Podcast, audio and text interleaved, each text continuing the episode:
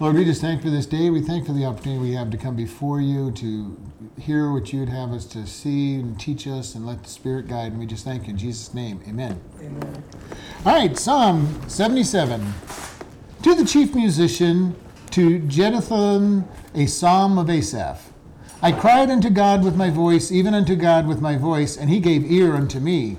In the day of my trouble I sought the Lord, my sore ran in the night, I ceased and ceased not, my soul refused to be comforted. I remembered God and was troubled. I complained and, and my spirit was overwhelmed, Selah. Thou holds my eyes waking, I am so troubled that I cannot speak. I have considered the days of old and the years of ancient times. I called to remembrance my song in the night. I commune with my own heart, and my spirit made diligent search. Will the Lord cast off forever, and will he be favorable no more? Is his mercy clean gone forever? Does his promise fail forever? Has God forgotten to be gracious? Has, has he in anger shut up his tender mercies? Selah. I said this, I said, This is my infirmity, and I will remember the years of the right hand of the Most High. I will remember the works of the Lord. Surely I will remember your wonders of old. I will meditate also of all your work and talk of your doings. Your way, O Lord, is in the sanctuary. Who is so great a God as our God? Who you are the God that do, does wonders. You have declared your strength among the people. You have with your arm redeemed your people, the sons of Jacob and Joseph, Selah. The waters saw you, O God, the waters saw you, they were afraid. The depths also were troubled. The clouds poured out water, the sky sent out sound. Your arrows also went abroad. The voice of your thunders was in the heaven.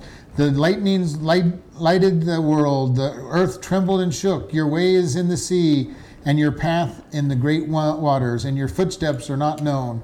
You led your people like a flock by the hand of Moses and Aaron. All right, we're going to look at this. It starts out, as most Psalms, as a very uh, grieving, kind of upset, and ends with a fairly positive note on it. So we're going to kind of look this one over. To the, to the chief musician, to Jeduthun, and he was one of the chiefs of the three choirs in the temple. Uh, so it's specifically written to one of the choirs. A psalm of Asaph, and we've been looking at a lot of Asaph. Asaph wrote a lot of song, psalms in this section. Okay, and remember, we're in the third, what's called the third book by the Jews, and it's about primarily about the sanctuary and God's greatness. So we're going to be looking at that. Do you have a question, Sharon? Oh, no, no, no, no. Okay. No, no, I just got, it's my tea so hot, I gotta get, Oh, okay. there's some, yeah. It says, I cried unto God with my voice, even unto God with my voice, and he gave ear to me. So we're having a little bit of a re- repetition here, which means that he's anytime something's repeated, or especially if it's three times, you want to kind of look at that because somebody's trying to make a point, and in here, he's crying to God, and his distress is that he cries to God. And in the very end, it says, "And you gave ear." God heard him, and this is wonderful. We know that God hears us. We're told that we get to go into the throne room of heaven at any time we want. We get to call him Abba Father. You know, we, we can come boldly into the presence of God. You think about the Jews, when they wanted to come into the presence of God, usually, unless they really understood who God was, they had to go to the tabernacle or the temple, offer a sacrifice or two or three or four or all five, make their sacrifices, and then come to God trembling with the idea of, did I do enough to be forgiven and be able to come before God. We get to just come before Him because of Jesus' sacrifice. Now, in reality, they could just come before Him. David did all the time, Jeremiah did, Isaiah did. And it wasn't just because they were important people, it was they understood who God was and how God saw them. And we're seeing here, he's in the normal cry, Hear us, hear us. Verse 2 In the day of my trouble, I sought the Lord my sore ran in the night and ceased not. My soul refused to be comforted. He says, In the day of my trouble, my distress, my it literally means to be pressed against in straits and being pressed into a very tight fit. God loves to put people in that position where they're in a strait where all they can do is go forward with Him or fight hard against the pressure. And if you've been there, you know what that's like. You can either fight the pressure or you just go with where God's leading you through the pressure. Most of us like to fight the pressure and struggle and battle. And if we just follow the tight, it may be a tight fit. It's and it really kind of it's a picture of if anybody who's done any hiking and you get up into these mountain crevices and you're kind of squeezing your way through a crevice to get to the other side. Not anymore. When we were younger and smaller. Mine says it different. It says, when I was in distress, I thought the Lord. At night, I stretched out my untied hand, Mm-hmm. and my soul refused to be comforted. yes. Yes. That's the distress, the tight spot, the and the sore and my sore is literally meaning hand. I'm not quite sure why it translated in the King Yeah. James as as as sore. You're said you're my, my free hand, In my hand, in the unti- untiring hand. untiring hand, yeah. Uh, in the Hebrew, it literally means hand, so I do not know where King James got sore out of. And it- No, Uh, but sometimes when you read that, it's totally different than mine, and that's why I kind of, you know, Mhm. it might lost my bat. Sometimes, sometimes the versions do a better job translating the Hebrew and Greek than the King James does. See, aren't you proud of me? Yes, yeah, you're keeping quiet on that, I know. but it is a true thing. It is. It is. A, there are places where the King James did not do. Even though I read from the King James and I love the King James, there are places in the King James where it is not translated as well as I would have translated it, looking at the Greek and Hebrew Is that the definitions. King James or This is old? straight King James, the 'Cause old I King have that, James. and that's hard to read, I think. Well, I've read it all my life, so it's not a. Some of the words are I'm really. about to make David. This is, no, this is the old King James. But this is one of the places where I don't know why. There may. There, I'm sure there was a reason why they used sore, but it doesn't make sense to me. What the word sore supposed to be? I don't know. It's supposed to be your your arm, your free arm, your your hand that you can raise, and not not not pressed down. So his hand ran or stretched out in the night, and he couldn't stop it. I picture of him raising his hands in praise to God in the middle of the night. That's what mine says, the praise. Yeah. He's, he's praising God with raised hands, stretched out hands to God in the middle of the night, and he can't stop it. So uh, that, it's just amazing to me. You know, that picture is so precious. God, I'm crying out to you. Please hear me. And I'm worshiping you in the middle of the night, even though it's night. I don't mean to be silly, but it but it sounds silly. The way I'm reading it, it says, and my sword ran in the night. Uh, And in fact, it's sword running in the night, is what it says. And I don't, but again, it doesn't fit the Hebrew, No. the Hebrew words. I'm gonna try. But that, you're right. That's what I picture when I read this. The way it's written in the Hebrew, I'm picturing some. He is so in distress that he's cut and uh, he's got an infected sore. Yeah, That's how I read it until I started digging into the Hebrew and saw hands raised up. I'm gonna read the Yeah. attitude Bible on this verse and see what it says. Have different Bibles. So, and I'm not going to say that it was a bad trans. I mean, there there might have been a good, strong reason for them to use sore ran. I just haven't been able to find it in my research. And if that's the case, he is saying, you know, hey, I, I was in trouble. I sought the Lord. But you look at these two, these the way these are phrased in the poetry of of the Hebrew. It sounds more likely that he was praising God. I'm seeking you, God. I'm raising my hands in praise. I'm I'm seeking you even even on my bed. And my soul refused to be comforted without God's help, is what, is what it looks like. Without God's help, I refuse to be comforted. And you know, that's should be the way we are. We should not be comforted until God answers us and gives us that comfort. Because if it's not God giving it, it's probably the wrong comfort. And it's not going to last all that long. And it says in verse 3 I remembered and was troubled. And this is kind of an interesting, and I complained, which literally is meditated, and my soul was overwhelmed. You know, uh, I complained, or in this case, meditated, mused, thought over, Grown. groaned, or grumbled. I was, I, I didn't know what to say, but my, my soul was grumbling and meditating over this. Meditation can be a very good thing. Meditation can also be a very bad thing in your life. If you're meditating on all the bad that's happening to you and not on God, it's going to make you more and more miserable as you think about it. When we meditate on God and His Word and His and His grace, we'll get comfort. And so here, here's this man in, in severe, whatever it was that was causing him to be this way, he's in severe distress and he's crying out to God.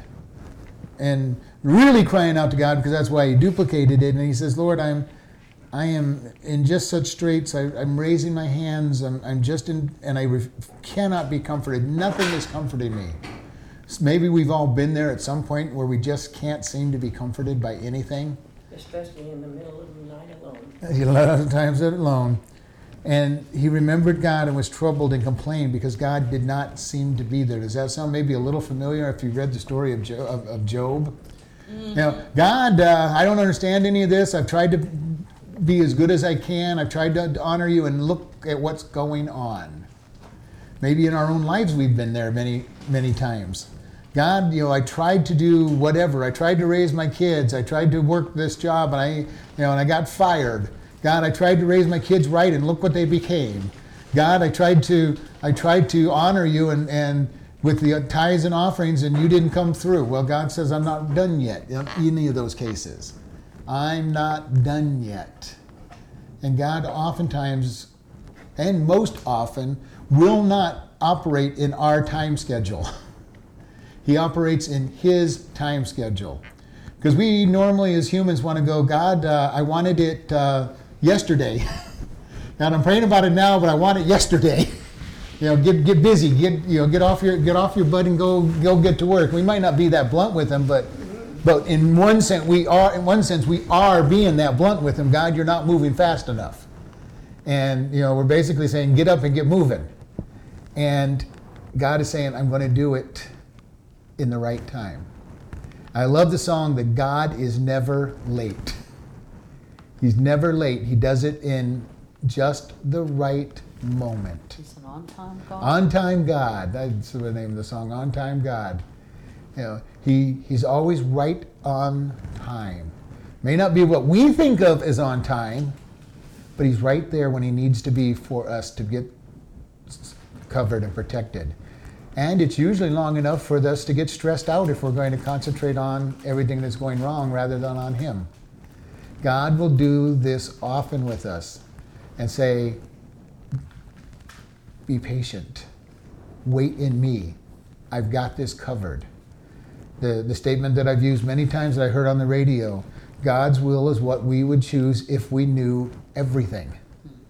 Okay? He knows everything. He knows that when He steps in, it's the perfect time to affect the future. We wanted it right away where we wouldn't grow or somebody wouldn't have the right pressure in their life or the right, in, right confluence of events in their life. And if he solved it before the right time, they wouldn't be touched or we wouldn't be touched.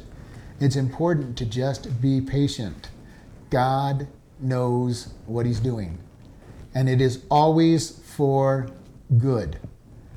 We may not think it's for good at, in, at the time, and you know what? He never promised it's for our good anyway. He said it is for good.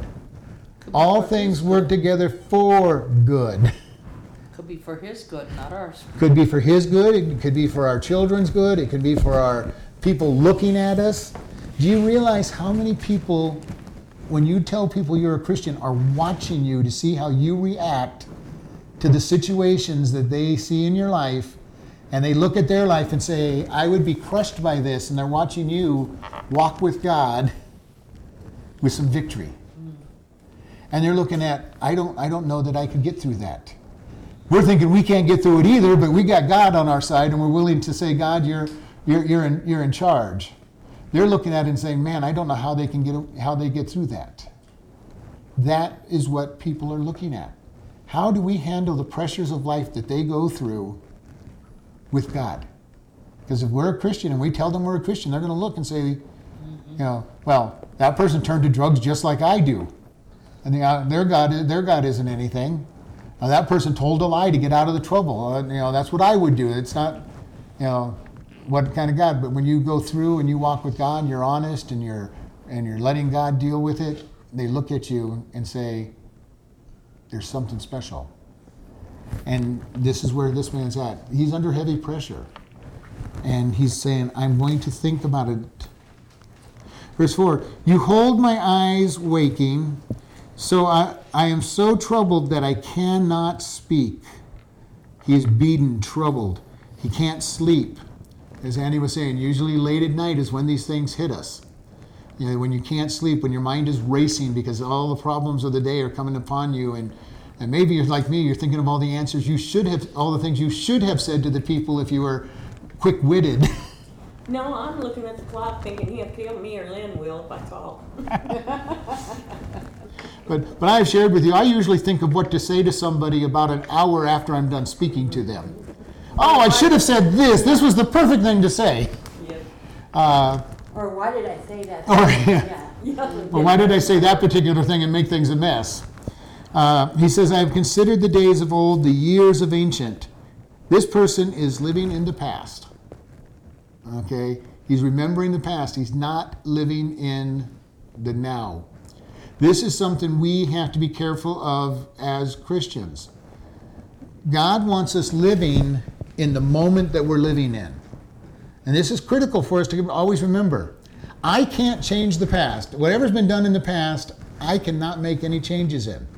If I'm sorrowing because I made mistakes with my kids or I made mistakes in my finances, whatever it might be, it's gone. I cannot change whatever's past. I have to live now. The other side of the coin is to be so worried about what's coming in the future that I forget about living today. Because I am so worried about, well, what if this happens? What if that happens? What if what if this person comes in and says this or does this or what if this happens?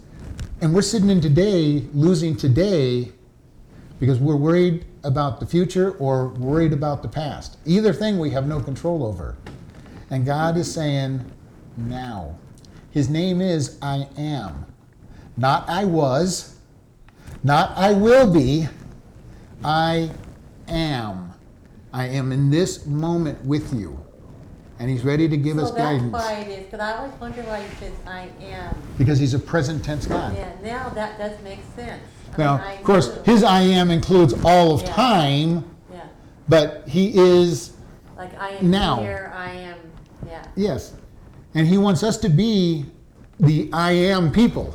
You know, I am existing right now. I have a decision to make now. And even by the time I said now, that's in the past. So really, it's the exact moment that I have that I'm living in is what I want to live in. That's too fast for me. Uh-huh. Which is why, but see, this is why Jesus told the disciples do not worry about what you will say when you're called to, to give testimony. The Spirit will give you words. That doesn't mean we don't study, it doesn't mean we don't fill our brain with the scriptures and, and teaching, but we don't worry about it. This is one of the things when I take evangelism classes, I have trouble with them because it's you say this, you say this, you say this. If they say this, you say this. If they say this, you say this. And any other thing you say this. You know, they, they give you this whole script that you're supposed to follow. You know, I have studied probably eight or nine different evangelism styles. The only one I even come close to using is the Roman Road. That was the first one I used, and it gets involved in almost every presentation. We are sinners, we deserve punishment. God loved us enough to pay for the debt, except Jesus, which is the gospel message. And I will intermix and, and change and, and bring them together. I, I like many of the different styles of, of evangelism.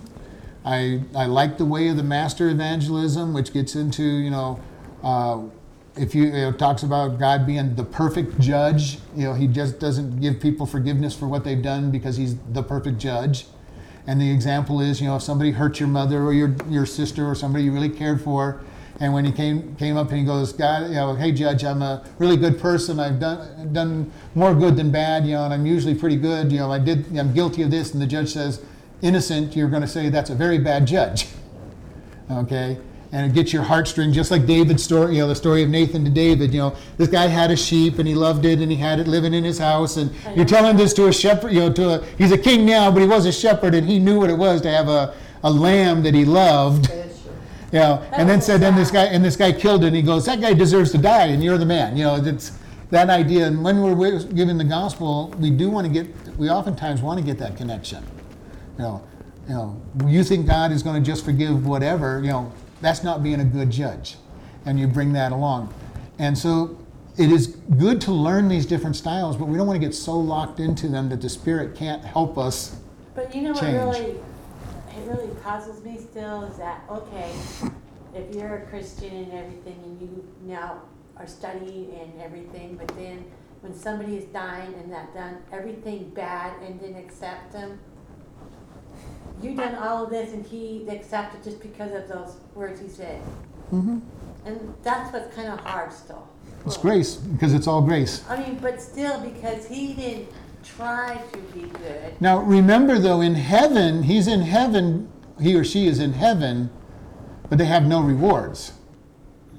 Whereas you're going to be rewarded for your study and your attempts at spreading the gospel and all of that. You will be rewarded for all of that that you've allowed God to work for. But will they really be saved? Because even if they just said those words and they're, If they they meant the words, believe- if they yeah. mean the words, and they're dying on their deathbed, the worst person that you can even imagine, and they say those words and mean them, they're saved. so then they must know what it really means if they really believe. They have to understand that they are a sinner in need of God. And just said the words, you can believe it then. But Right. if you believe, if, if you have heard about it and believed in it, but just never, you know, said, I'm not gonna do that, you know, until the very end. It's just- most the problem with that decision though is you don't know that you're going to have a chance at the very end to say a prayer you could be shot you could you know Be killed in a car wreck. have killed in a car wreck killed in an earthquake you know you never know so putting off till the last second is dangerous th- Like the activity guy on the cross. yeah he's saved he has no rewards but he is in paradise the sinner's prayer is just lord I, Oh, i'm a I sinner know there's not, it's not. in It's not in the Oh, oh, oh, scriptures. Okay, okay, okay. it's just a compil- Yeah, no, I know, yeah, of, yeah, I know of words that they're just saying thought maybe it was a verse inside here too, know. no. It just is a combination of verses that just Yeah. say, you know, I'm a sinner, Right. I, I deserve punishment, uh, I accept your gift. The Roman thing, yeah. The Romans road, basically. Uh, but again, there's so many people that have looked over the years that the sinner's prayer is these magic words that, whether you believe them or not, you've said these words, you're a Christian, and that is not true. You must Believe believe Yeah. what you're saying. And the most crit- the first critical one is I'm a sinner. And there are lots of people, just as Debbie last week in the service was talking about in her testimony. You know, she her friend gave her all the right information, except the except the absolute convincing that she was a sinner. She said the words, Yeah. but didn't really feel that she had gotten saved by that because she didn't truly understand what she was doing. more people would have heard her. And this is why it's important. When we're sharing the gospel, we must get somebody, number one and foremost, to actually believe that they are a, are a sinner. Not that they're mostly good. But that you are a sinner that deserves punishment. Because if you don't need a Savior, if you don't believe you are a sinner in need of salvation. Uh, if you see somebody out on the lake and they're and they're floundering in the water, but they don't believe they're dying, you know they're not going to be ready to Accept it. accept help. And even then, they're going to fight it. Mm-hmm. uh, so, but if somebody doesn't believe that they need help, they're not willing to accept help. The drunk who's not ready to say, I'm ready to quit because my life is miserable, even though they know it's miserable and, and they're having all these problems, if they're not ready to give up, no help is going to be enough. Somebody who wants to give, says they want to give up cigarettes, but really don't doesn't want it is not going to give them up. It's not till you hit that point that says, I'm killing myself or I'm sick of this or it's a bad for my testimony or whatever whatever your trigger is that says I've got to give them up, it's you have no desire to give them up. And it's the same thing with the gospel. Until they truly understand you are a sinner, sinners deserve hell. And Jesus died for that. You know, it's three points of belief that are very important. And one of the things that gets to me when a pastor will have the whole congregation say the sinner's prayer, uh-uh, that is not, uh, that's bad. It's terrible. Because you might have somebody out there who will think, well, I said the sinner's prayer, I'm a Christian. And they're not because they didn't believe any word of it.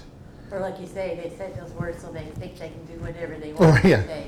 Or I can get away with it. I've got my fire insurance. I can do whatever I want now. And that's even worse.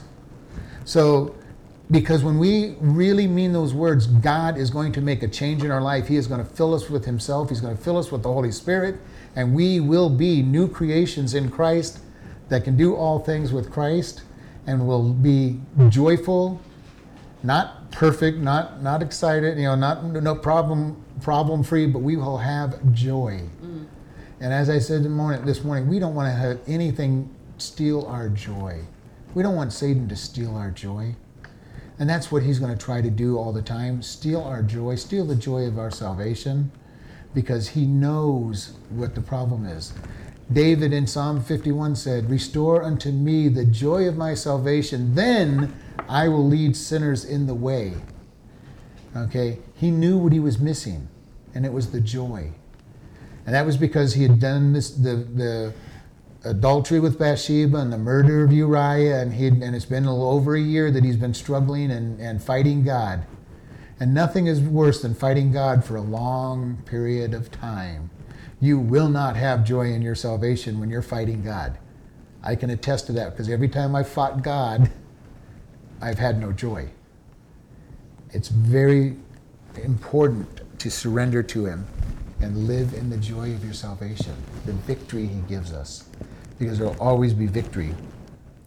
He says, I called to remembrance my song in the night. I communed in my own heart, and my soul made a diligent search. Will the Lord cast off forever? Will he be favorable no more?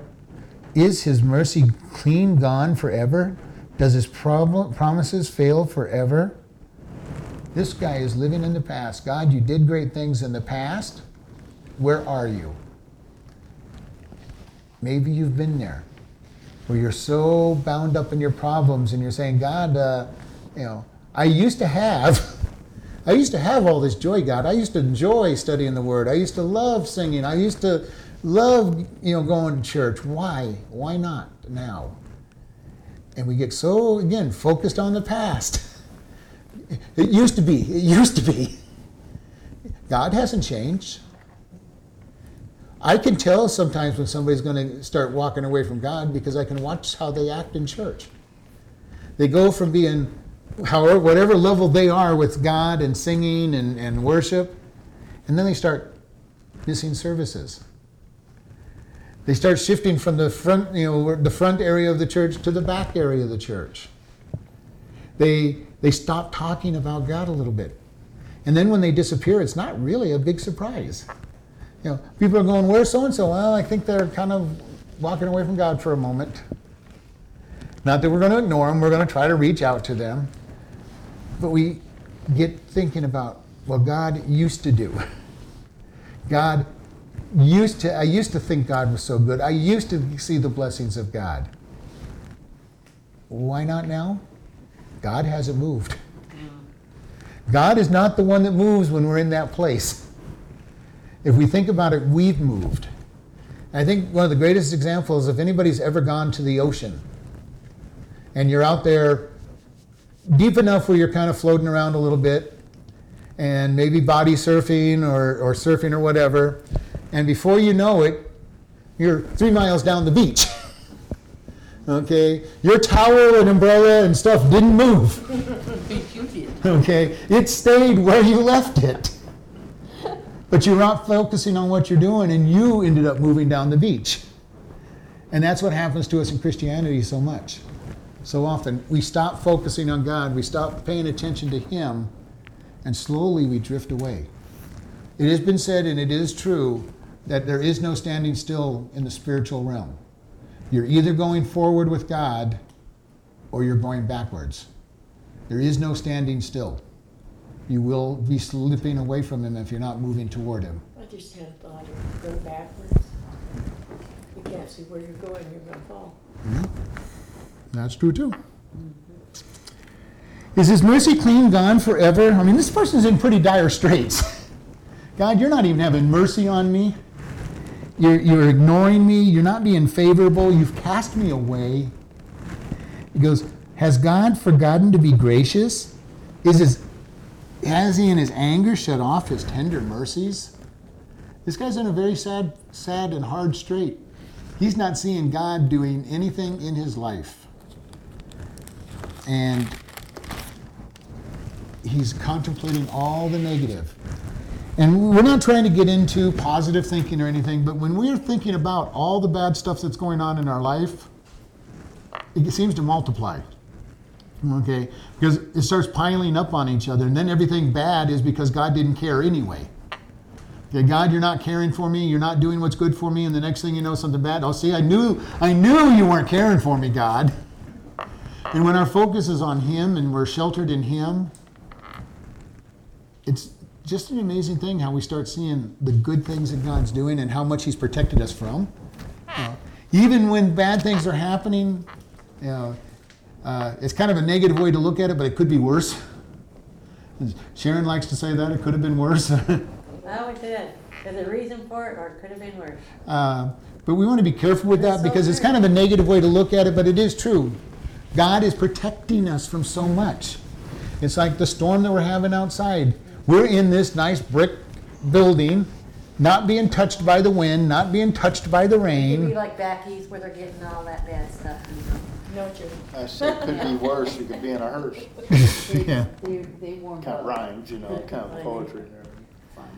Worse, you could be dead. All right, verse 10. And I said, This is my infirmity, but I will remember the years of the right hand of the Most High. He's starting to come back again.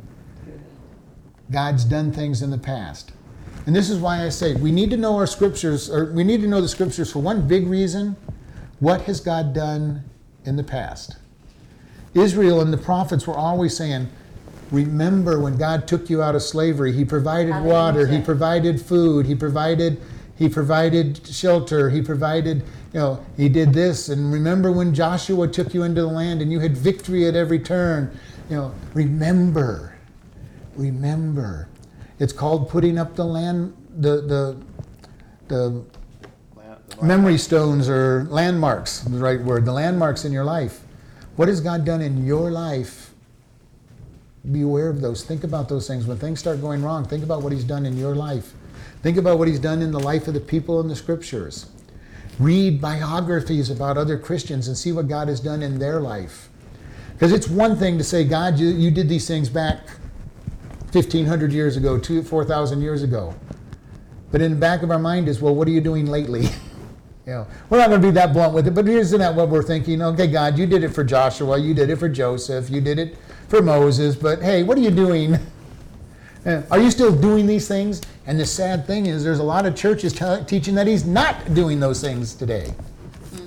Okay? There are a lot of churches that don't believe in miracles of God, the resurrection of Jesus, and the salvation. Now, how they can call themselves Christian churches, I don't know, but they do. They teach that the Spirit is not moving, the Spirit does not fill you, the Spirit does not do miracles today like He did in the Old Testament. Those were for the apostles, is what they'll tell you.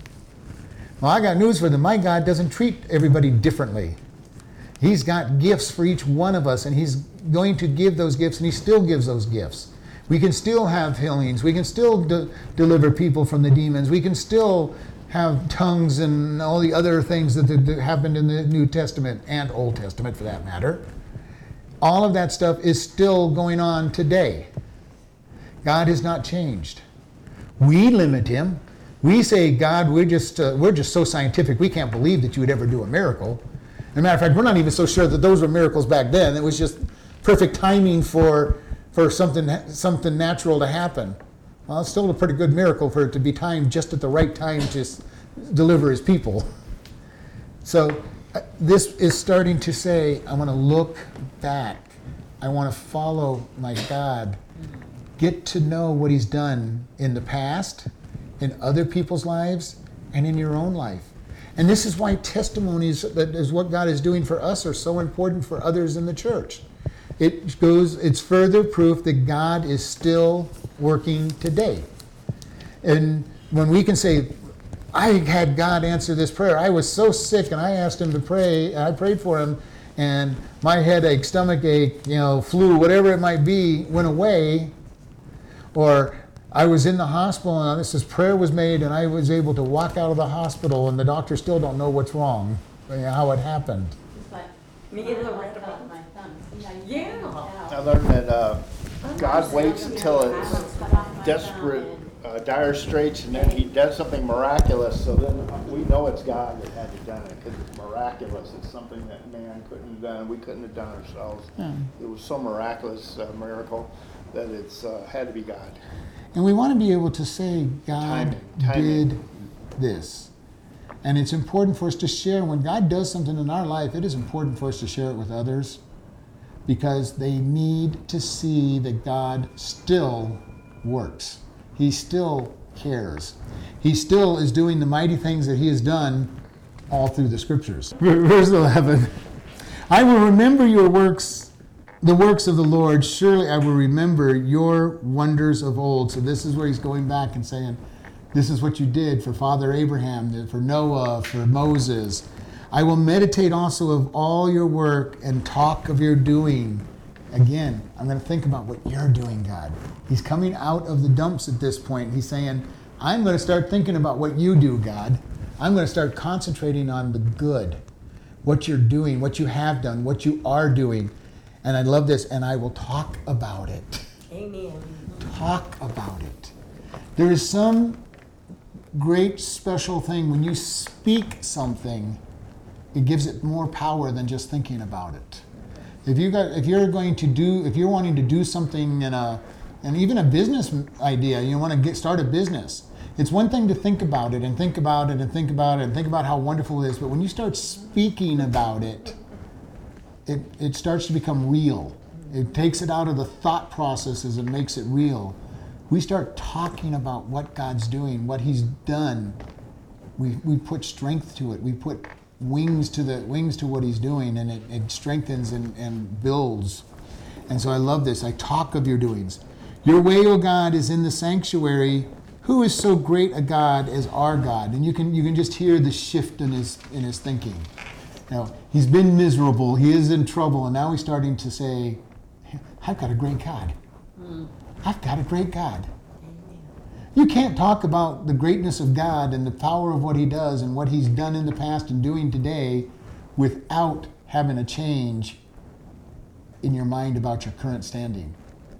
Because all of a sudden you're saying, My God's been great, is great, and will be great. And you're going, I don't know what he's doing in this situation, but he's going to do something great. Why? Not because of anything other than we're starting to recognize God's still God. I'm learning though that the words I use in prayer may not always be the right words to choose because I'm praying about other people. Mm-hmm. And I'm just learning to say, be you, God, be glorified in this, and mm-hmm. I'll be more than content. Yeah. And you know, the disciples always had this attitude of, Thank you, God, that I am worthy of suffering for you. Why were they wor- why did they want to thank him for that? Not because they were were masochists who enjoyed being hurt or sadists who just enjoyed it. They go, if my suffering for Christ will bring somebody to Christ, it's worth it. Is that the way we think? God, if I suffer, but somebody else is able to watch how, it, how you deliver me and how you protect me, and they come to you, is it worth the suffering we went through? I would say yes. Mm-hmm. Jesus rejoiced in the suffering that he went through, not because of the suffering, but because of all the people that would be brought into heaven with him and the Father because of it. And we think about his suffering. His, what we suffer is nothing compared to what he went through. Not even heartache. Yeah. He, he had the Father break fellowship with him for a period of time, somebody he'd never been out of fellowship with for all of eternity. Especially because he was so pure too. Yeah. And he chose to willingly do that for us so that we would come to him. what what suffering is too great if somebody if a soul will come to God through that suffering, what, what suffering is too great for us to go through? I think the only thing they didn't light on was the fact it would hurt so bad to be separated from each other. He knew all things. Hmm? He knew everything And still, and still did it. what love we do have. That's that's love. That's love saying, I will suffer the worst heartache possible, the worst pain possible. I will be separated from you, Father, so that we can win these people back. That is that is a pain we can't even comprehend. We don't understand, and that is the depth of his love for us. That he was willing to go through the greatest pain that we can't even we can't even begin to fathom what that pain is like as I've said to many times, as close the closest we probably could ever come would either be that first really true boyfriend girlfriend, the heartache you had after that broke up, or the breakup, you know, the breakup by death or, or divorce of a long, long term marriage where people truly loved each other. And all of a sudden there's that severing of that relationship. But even that is nothing compared to what Jesus went through with the Father. It's just a glimmer a taste of what, what it really was. That kind of opens that scripture up. I, meaning me, or you, or can do all things through Christ. That Christ on the cross. Who strengthens us. Yeah. And that's the key. We can do all things through Him. And we can make it. We can do nothing of ourselves, we can do everything through Christ. Mm-hmm. And that means suffer in a great way. And the martyrs understood that. Their whole purpose of their martyrdom was so that they could show that God was faithful and they were they, that He was worth following. Gives the grace to go through what we have to go through. And He's the one, you know, we don't know that we can do it, and I don't know that I could do it, but you know what? If God said it's time for me to go through it, He's going to give me the strength and the grace to go through it. You look at Stephen being stoned, and what does he say? He's been preaching to them. He's preaching as he's being stoned. Then he stands up and says, I see this Jesus sitting at the right hand of the Father. And they continue to stone him in even greater numbers, but at the same time, they're looking, what is this crazy guy? You know, what is this about the God that he's following? And their minds are going back to Daniel in the lion's den, Shadrach, Meshach, and Abednego being thrown in the fiery furnace and standing for God. They're going back to seeing these people stand for God in the middle of adversity, some dying, some not dying.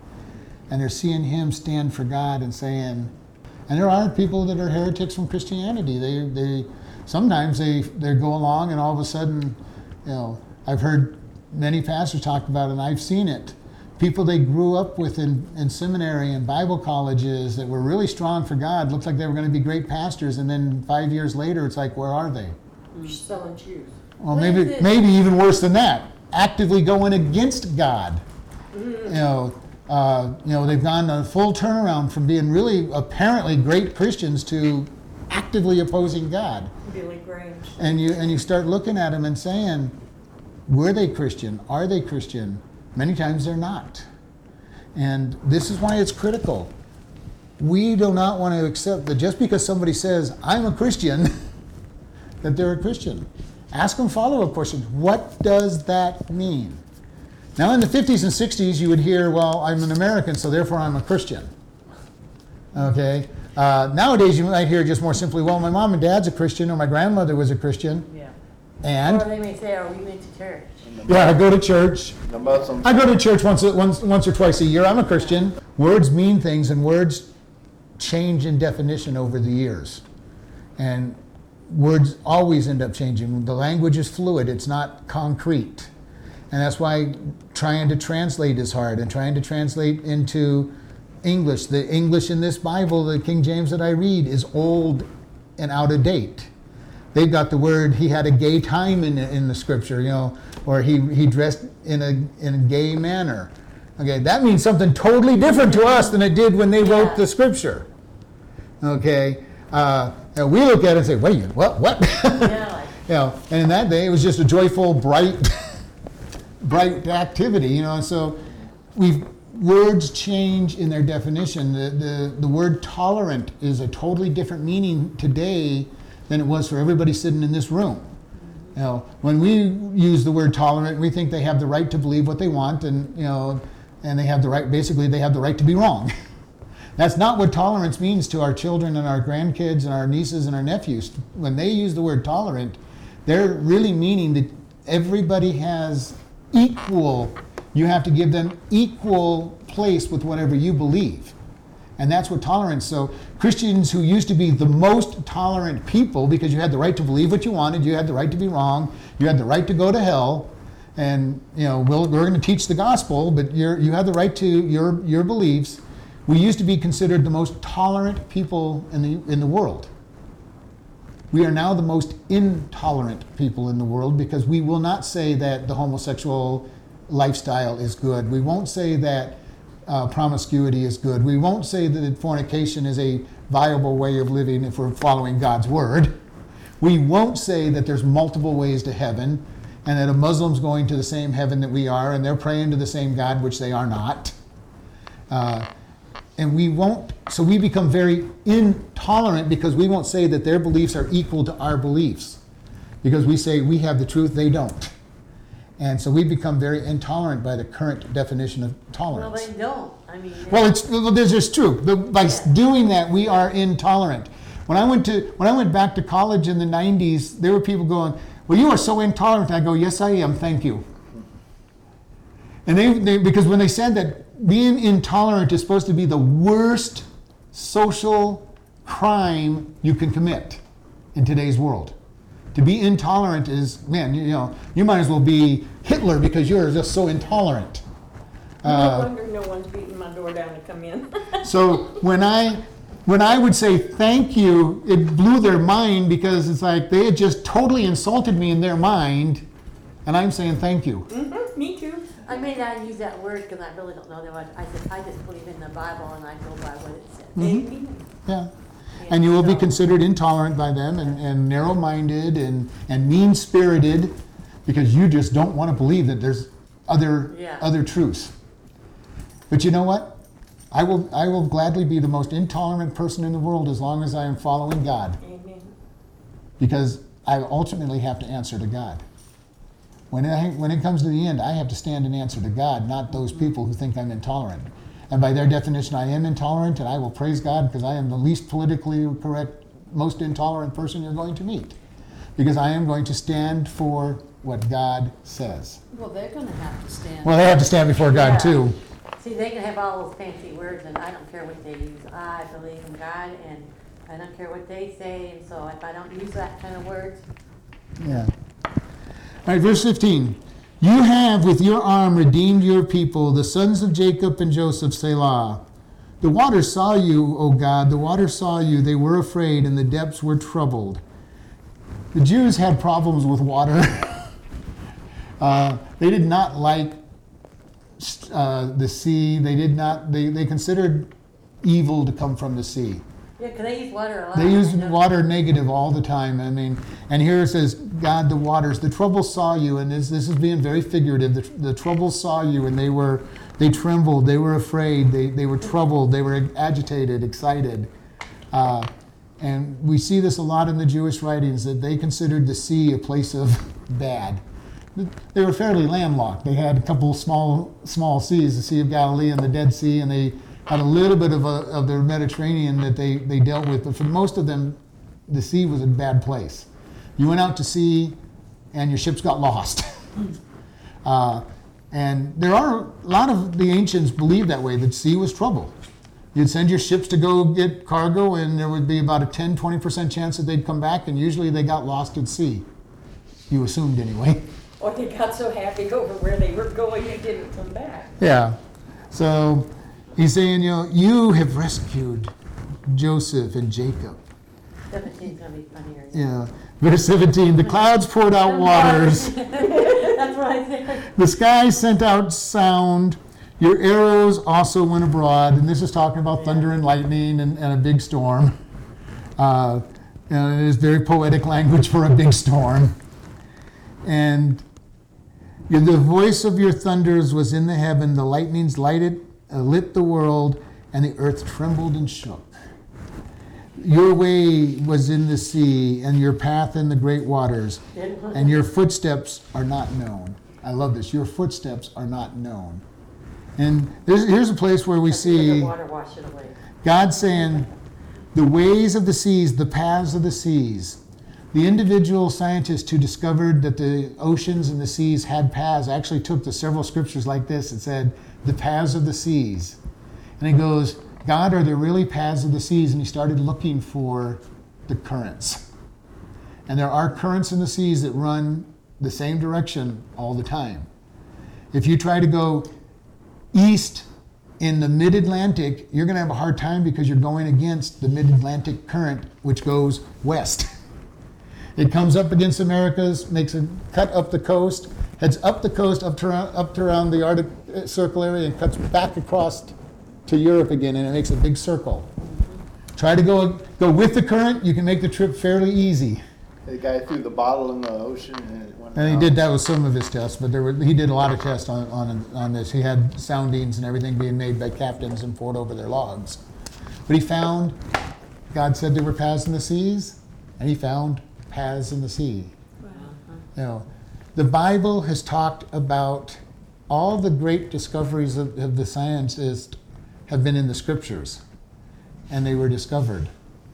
Most of the founding scientists that we know of Newton, uh, uh, Galileo, uh, uh, Pythagorean, you know, all these guys were people who were Christians who read the Bible, and many of them are known. They wrote more theology books than they did science texts because they were theologians. You know, have you ever thought about what did they say before? You know, it's not rocket science. Oh, yeah. Okay, Okay. they used to say it's not theology. That was the big schooled thing. It's not theology because they looked at theology much, much the way we do today. It was very complex. It's really not that complex. We all have theology. Every one of us has theology in our life. What do we believe about God? That is our theology. Now, whether it's correct or not is another story, but we all, even non Christians, have a theology about God. Many times in the non Christian world, and sometimes even in the Christian world, it's not correct, mm-hmm. but it is theology. Well, it's like when a non-Christian says, well, could you pray for me, then they must believe in God. If they don't, you know, if they don't believe in God, they say, could you pray for me? Doesn't make much sense, but know sometimes it, they I do. know. It's like, okay, Sometimes it's like covering all my bases. yeah. Yeah. I'm doing this, this, and this, and maybe I'll get a Christian to pray for me, and they, you know, maybe Right. God can be Like, I'm motivated. thinking like, okay, But theology that most Christians, and most especially non-Christians have, well, if I do more good than bad, I'll be okay with God. Uh-uh. Bad, bad, bad theology. a lot of people, Yeah. somebody in my family believes in that. A lot of Christians, unfortunately, believe, or people who claim to be Christians, believe that. If I do more bad, uh, good than bad, I'm going to be okay with God. And if I do more bad than good, then I will be rejected by God. And it is really sad that they have that thought pattern because that thought pattern is going to send them to hell. Just as we said this morning, there are going to be a lot of quote unquote good people in hell because they have not recognized that they're sinners in need of Jesus. And the last one in here, you led your people like a flock by the hand of Moses and Aaron. So his top, his topping of as we look to God and, and recognize what God did, uh, you really led the people. You, you, you carried them through with, Abra- with, you know, with Moses and Aaron. You see, you see the shift in his thinking. You know, everything's bad, bad, bad. But all of a sudden he starts thinking, look what you've done, God. Look what you've done. And for us as Christians and us as followers of God, we need to get past. We're going to fall into this misery, pity, woe is me, uh, everything's working against me at times. But we need to be able to come and say, God, you know, I, I've been having some troubles, but you haven't changed. Help me get back to where you're at. And I, and I like to quote Blackaby on this. He says, if you, if you want to be doing something for God, look around and find out what he's doing and join him. Because he's not the one that's moved when, when we're feeling lost and lonely. He's doing something. Too many times we look to God and say, God, I'm over here. I want to get you over here. Let's start, let's start doing this. And God say, I'm over here already doing something. Come join me. Get over here and help get going what's doing. We saw that at the founding of the church as it shifted from doing the law, trying, trying to do the law which they couldn't, to grace and, and accepting people with, with Jesus Christ. And what did the Jews do? you're, not, you're not doing it right. Yeah. People don't like change. We don't like change, and nobody else likes change. Mm-hmm. Now, if anybody who tells me they like change, I know they're lying. They may tolerate change, they may know that change is necessary, and that they, and they may even know that change is usually can, or can be good, but I don't think anybody likes change. People like doing what they know how to do. They like doing what works or what they think works, and they don't like to change. And believe me, I've been in business. I've heard the murmurings and the complaints about all the change. Change is a fact, fact of life. Because as we grow, we're going to change. As God moves us up, up and up, we're going to change because He's going to make us change. And very critical that we keep in mind God has great things in store for us. But if we're trying to sit still, we're moving backwards. We're drifting down the coastline away from Him. I'm trying to learn that computer. Let's go ahead my fault you guys won't move in. Let's go ahead and close in prayer. Lord, we just thank you for this day. We thank you for the opportunity we have to love you. We ask you that you always help us to see you where you're at. Keep us in a place where we can see you and, and give us the motivation to join you in what, what all you do. And protect each person as they're driving home in this storm tonight. In your son's name, amen.